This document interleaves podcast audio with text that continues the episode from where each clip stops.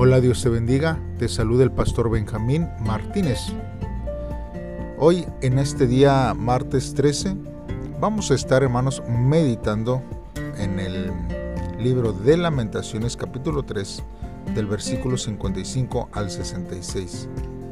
Como título, este devocional lleva en el dolor y la aflicción. Te invito a que pauses este audio si aún no has hecho una oración para que puedas buscar la guía de Dios y del Espíritu Santo para que Él sea el que hable a tu vida a través de esta lectura de los versos que vamos a leer en este día. También te recuerdo que estamos en este devocional utilizando la versión La Palabra de Dios para Todos, con su abreviatura PDT pero tú puedes usar la versión que tengas o la que a ti te guste. Bien, vamos a darle lectura a la palabra de nuestro Dios. La palabra de Dios dice así, Señor, te llamo por tu nombre desde el fondo de la fosa. Te ruego que escuches mi voz y no te tapes los oídos ante mi oración. Te acercaste cuando te llamé y me dijiste, no tengas miedo. Señor, defiende mi causa y devuélveme la vida. Mira el mal que se me ha hecho y hazme justicia en el tribunal. Tú has visto todas las acciones de mis enemigos y sus planes en mi contra. Señor, tú has escuchado sus insultos y sus planes en contra mía. Las palabras y los pensamientos de mis enemigos están en, en mi contra todo el tiempo. Soy objeto de su burla en todo momento, cuando están sentados y cuando están de pie. Espero que les des lo que se merecen por lo que han hecho. Quítales la capacidad de entender y haz caer sobre ellos tu maldición. Persíguelos con tu ira y destruyelos desde el cielo, Señor. Muy bien, hermanos, pues vamos a estar meditando en la palabra de Dios. Nosotros podemos estar, hermanos, analizando en estos versos que Jeremías, hermanos, en un momento de su ministerio, lo lanzaron a una cisterna vacía y lo dejaron allí para que muriera en el lodo que había hasta el fondo. Esto nosotros podemos verlo en Jeremías 38, del versículo 6 al versículo 13. Pero hermanos, Dios lo rescató. Y Jeremías, hermanos, utilizó esta experiencia para ilustrar cómo la nación se hundía en el pecado. Si se volvía a Dios, seguramente, hermanos, Dios rescataría sus vidas y perdonaría sus pecados. Nosotros también en estos versos podemos, hermanos, analizar, hermanos, que se describe a Dios frecuentemente, hermanos, aquí como un juez justo. Hermanos, que da su vindicación, hermanos, al inocente y al mismo tiempo, hermanos, castiga a sus opresores. Nosotros podemos ver lo que el, apóstol Pablo lo comprendió bien y él lo plasmó, hermanos, cuando le escribía a Timoteo en su segunda carta, en el capítulo 4, versículo 14. Porque él dice así, Alejandro, el herrero, me, trató muy mal. Y, él dice, el Señor lo castigará por lo que hizo. nosotros vemos, hermanos, que eh, Dios siempre, hermanos, tiene todo el control y Él sabe, hermanos, lo que nosotros necesitamos en todo tiempo. Luego, hermanos, vemos que hay eh, unos versos que estos versos, por lo regular, hermanos, eran típicos en las canciones que se usaban en aquel tiempo, pero como, como un tipo sarcasmo que en aquel tiempo, hermanos, la gente entonaba contra sus enemigos en tiempos de guerra. nosotros hermanos podemos ver que eh, era como una canción para pedir venganza de los, de los malos tratos que estaban recibiendo.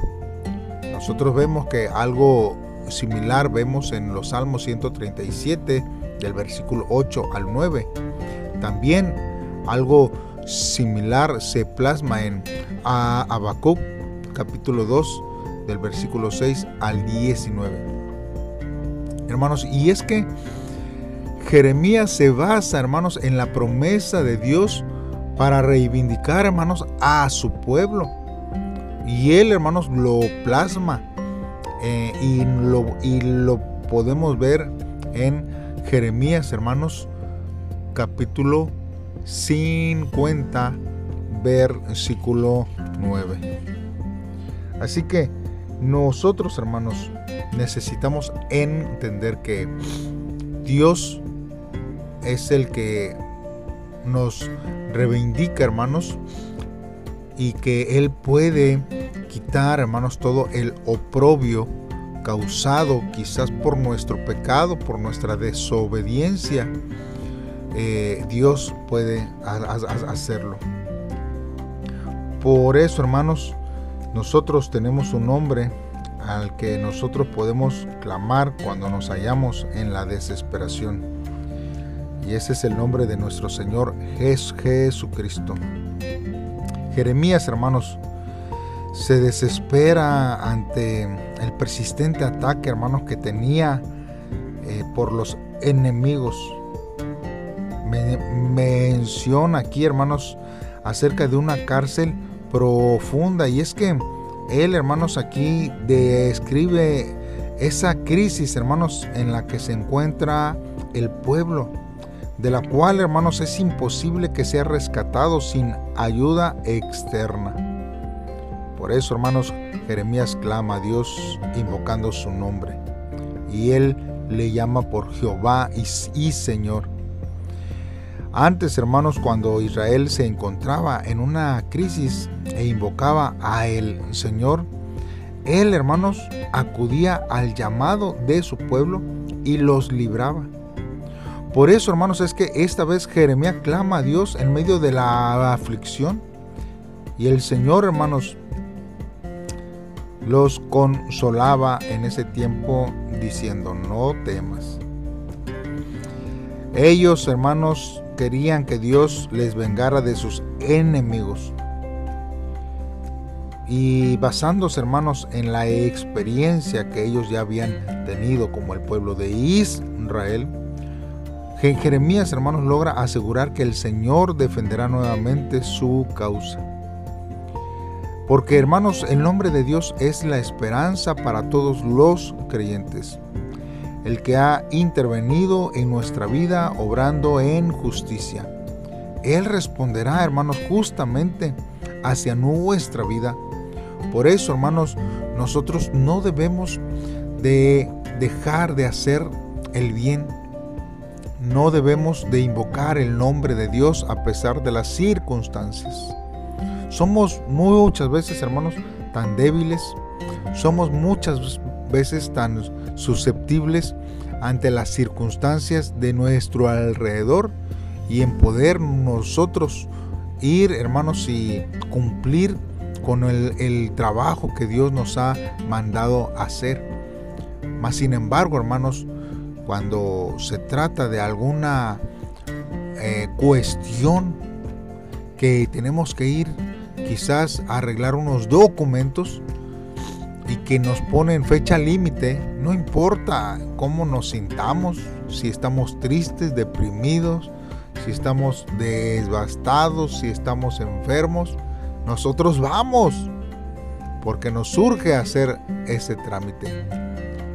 ¿Y por qué, hermanos, para la obra de Dios no actuamos de la misma forma?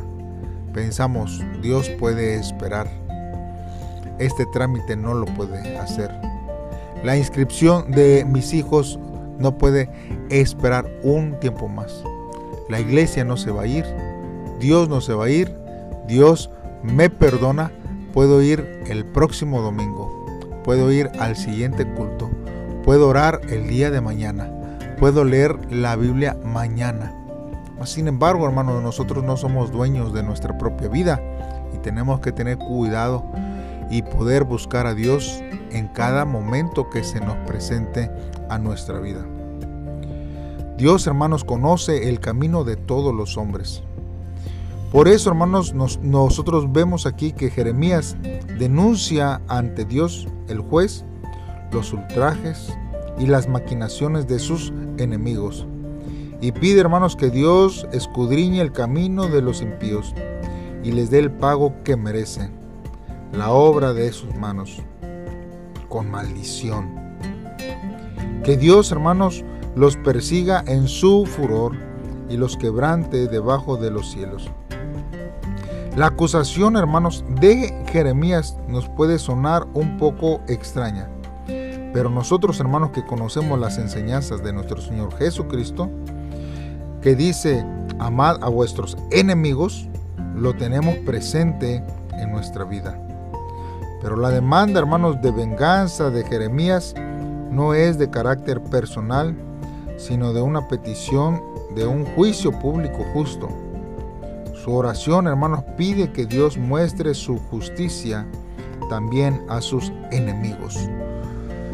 Porque eh, Dios es así, pero más sin embargo, hermanos, tenemos que entender que debemos de esperar en Dios, porque Él es el único que hará la venganza hacia nuestra vida de aquellos que actúen en injusticia hacia nuestra vida. Nosotros podemos quizás usar la descripción de un pollito que rompe el huevo y sale de allí, hermanos, para explicar la oración. Dicen que cuando el polluelo empieza a romper el huevo desde adentro, la madre lo hace desde afuera. Se puede decir que la madre, hermanos, reacciona al ruido del huevo quebrándose desde adentro y ayuda desde afuera. Así que, hermanos, para que cuando nazca un polluelo sano, tanto la cría como la madre deben romper el huevo al mismo tiempo. El polluelo, hermanos, no puede esperar a que su madre rompa el huevo por él mismo. Como tampoco sirve que él rompa el huevo solo desde adentro, porque sin la ayuda exterior de su madre no podrá salir al mundo. Es maravilloso, hermanos, el huevo, hermanos, que se rompe y lo podemos nosotros caracterizar ante las circunstancias difíciles.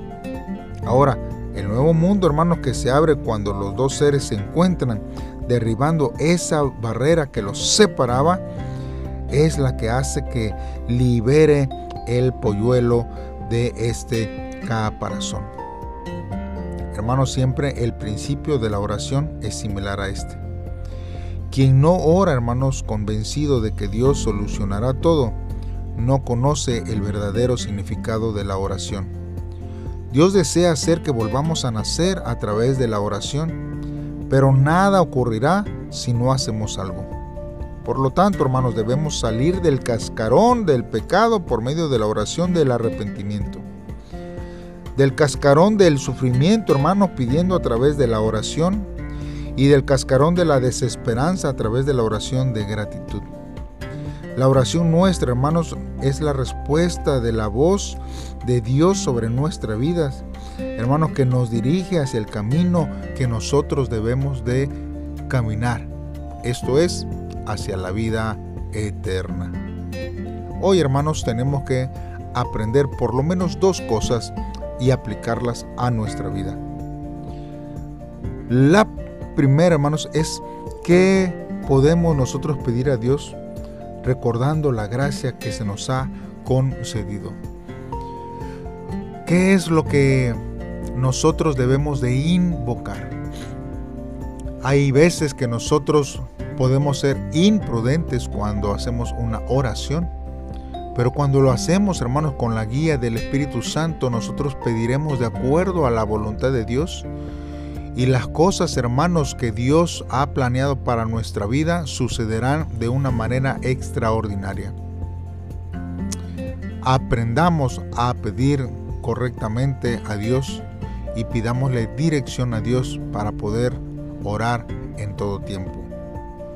Y la segunda cosa, hermanos, que nosotros podemos también aplicar a nuestra vida a través de este devocional es, hermanos, de que nosotros debemos de cuidarnos delante de Dios, pues Él conoce todos nuestros caminos. Él, hermanos, no eh, desconoce lo que usted y yo estamos padeciendo. Él no, hermanos, eh, eh, le es o le pasa por alto todo lo que está a su alrededor. Él lo conoce perfectamente. entonces nosotros, hermanos, debemos de cuidarnos delante de Dios. Porque Él sabe cuál es la intención de nuestro corazón.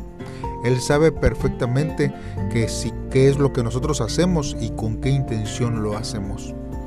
Hay algunos hermanos que aparentemente actúan con buena intención, pero atrás de ello hay una doble intención para solamente dañar, herir, para poder eh, causar el provecho para Él mismo.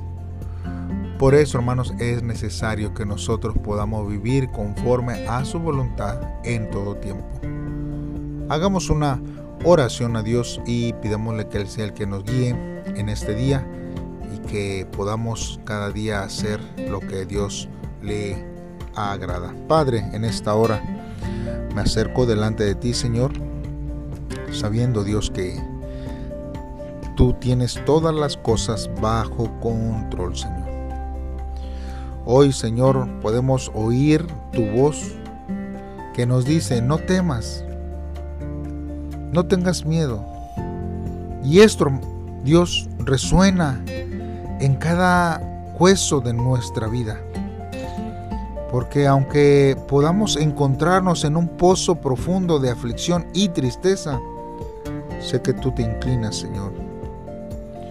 Porque tú oyes nuestra oración y estás atento a nuestro clamor. Ayúdanos a andar, Señor, siempre en integridad, en piedad delante de ti. Oh Dios, porque tú eres el que conoce nuestros caminos. Y tú, Señor, darás el pago justo por cada una de nuestras acciones y por cada una de nuestras obras. Ayúdanos a vivir conforme a tu voluntad en todo tiempo. En el nombre de Cristo Jesús te lo pedimos, Dios. Amén.